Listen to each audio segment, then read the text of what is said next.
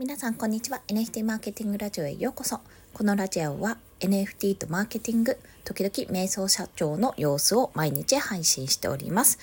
噛みますね。はい。まあ、そんなことでねえ日曜日なのでちょっとゆるっとしたお話をしようかと思います。ちなみに週末なのでいろんな音入りますことをご了承ください。そして、まあ、本日のテーマとしてはデジタルが広まってもアナログはなくならないっていうようなお話をしたいと思います。今ですねこの NFT とか、まあ、ブロックチェーンとか触ってる以上ですね、まあ、デジタルにかける割合の方が私としてもやっぱり高くなってきているんですけどもだとしてもアナログのもの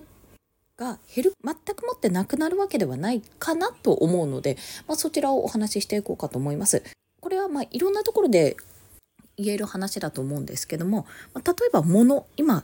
っぱりいろんなチケット映画のチケットとか本もデジタル化してますしなんならアートですらデジタル化しているわけですよね NFT の普及によって、まあ、デジタルのアートの資産価値というものも生まれてきているわけでございます。まあ、だとしてもじゃあ書籍紙の本がなくなるのかって言ったらそういうわけではないでしょうし紙の絵がなくなるかって言ったらおそらくねもっと希少価値を高めて、まあ、大事に保管されていくっていうような形にはなっていくと思うんですがおそらくねあの根絶するってことはないと思うんですよ。それはなぜかというと人類がね完全にもう紙じゃなくデジタル上に全て移行するデジタルアイテムとして全てやるっていうそれをね徹底づけられたらいいと思うんですがデジタルのアイテムって結局すっごい極論ですけど電気なくなったらもう使えないわけですよね。日本だけじゃなく世界中で電力というものが一気になくなったパターンもう火力発電とか風力発電とかそういったものも全部なくなってもう世の中から電気というものが消えるっていう状態になったら、まあ、デジタルデータなんて言ってられなくなるわけですよ。何にも使えなくなってくる。そうするとやっぱり自然にあるもの、まあ、電気もね自然にあるものなんですけど自然発生するものなんですが、まあ、また一からこう自然にあるもので暮らしていくようになっていくと思いますし何かを伝えるために言語、まあ、言葉だけじゃなくてやっぱり記録として紙を使っていくっていうところも、まあ、残っていくとは思うんですよ。まこれは極論なんですけどもどちらにしても全てが廃れるってことはないかなというふうに感じているんですね。ただ日常的に使っていたものが日常的に使われなくなってきてアンティークとしてなんか遺物とか遺産とかそういった形としてね残っていくかと思うので確かにそれに関しては希少価値が高くなったり使う人は減っていくのかなというふうに思っております。でそれと同様にじゃあ AI が普及してきてねいや今日ちびママさんがちびがはくママさんですねが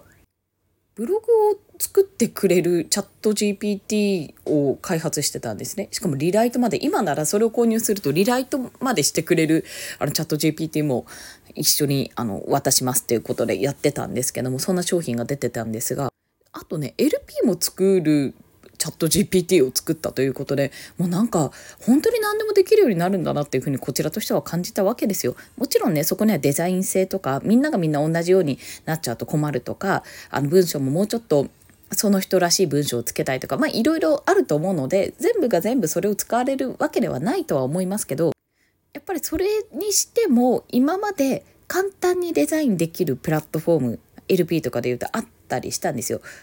結構直感的に使えるって、まあ、WIX とかもそうだしスタジオとかもそうかな。けどそこからもう一歩進んでもうある程度情報を文章で入力してテキストに入力したら LP を作ってくれるなんてサービスまでできてしまったわけですよ。そりゃもう一定以上のクオリティを確保しないと仕事はなくなりますよね。やっぱりじゃあ機械に任しちゃえばいいじゃんって話になってしまいますから。そんな中で自分たちのじゃあ仕事はいつまで自分たちがやれるかっていうふうに考えた時にこれ以前圭介さんと話した時におっしゃってたのかな？最終的にねそれでも残るものがあるってことを話していたんですよ。全てがデジタル化とかレジだってセルフレジっていうような形になったとしても友人レジって残ってますよね。あれなんでかっていうと移行期間をしているからというよりはそれでもやっぱり友人あの人とじゃないとできない人もいるっていうことだと思うんですよ。銀行の窓口もネット銀行がねネットでインターネットサービスとかあそこまで普及して、まあ、ATM もある中でそれでも対人の窓口ってあるじゃないですか。それって単にデジタルに疎い人向けというよりは私はねあの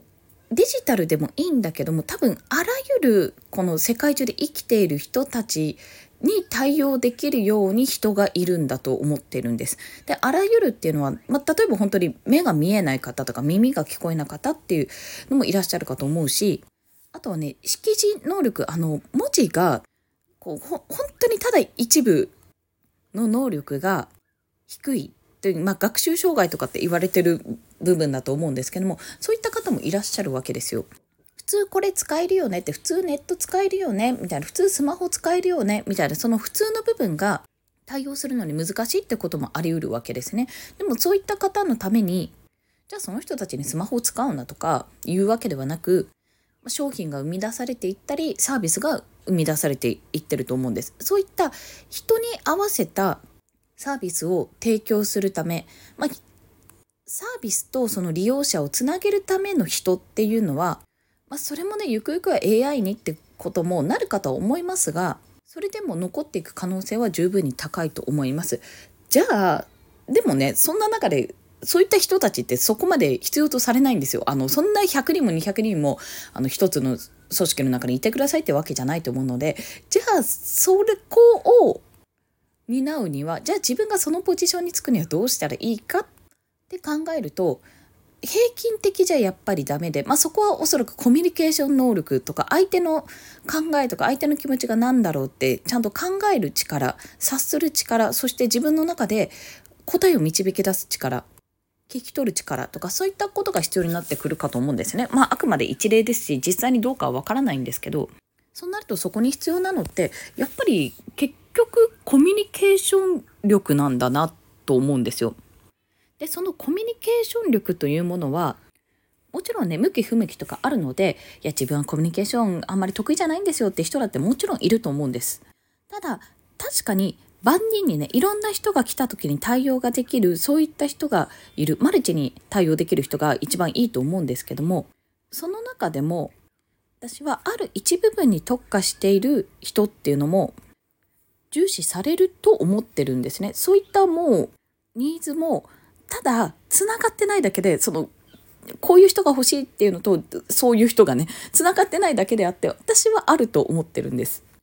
だから何が言いたいかっていうともうなんかいかに自分というものを理解してとか自分ってこんな人間なんだろうなってこれが嫌でこういうことが好きでこういうことが苦手でこういうことが得意でってことを、まあ、ある程度やっぱり把握し続けているというところと能力などが、まあ、大体こう AI でどうにかなってしまう時代になってきたら何で採用されるとか何でつながるかってやっぱり人と人とのつながりにもう下手したらなってくると。そうなってきた時に自分はこういう人間です。で自分で言える。自分の強みをちゃんと説明できる。それは面接とかね就活の面接とかでこういうふうに言った方がいいよとかこういうふうにやった方がいいよっていう、まあ、言い方とかねテンプレートとかあったと思うんですがもちろんそういう表現方法も大事ですけども多分ねもっと手前のインターンよりもっと手前に多分コミュニティとかそういったところでやり取りを見ていてあこの人にお願いしようとかこの人採用しようとかこの人一緒に仕事したいなってことでスカウトするとかそういったもうご縁だらけの、まあ、ご縁がつながって仕事なり事業なりが見つけられていく。という風になっていくんだろうなと。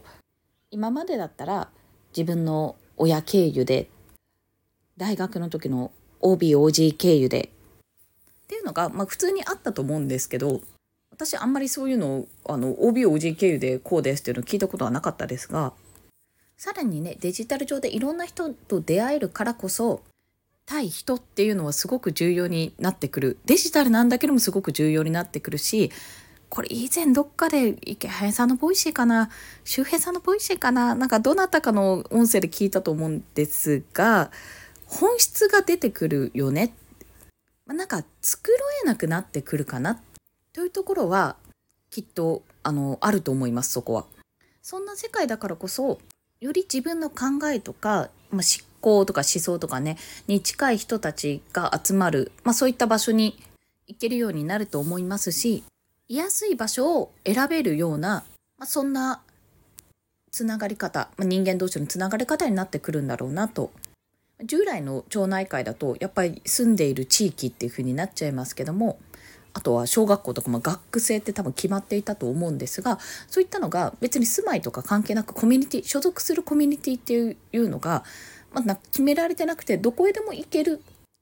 まあ、自分がいたいと思うところにいられるそしてあなんかだんだん考え方変わってきたかもって思ったら自由に出入りできる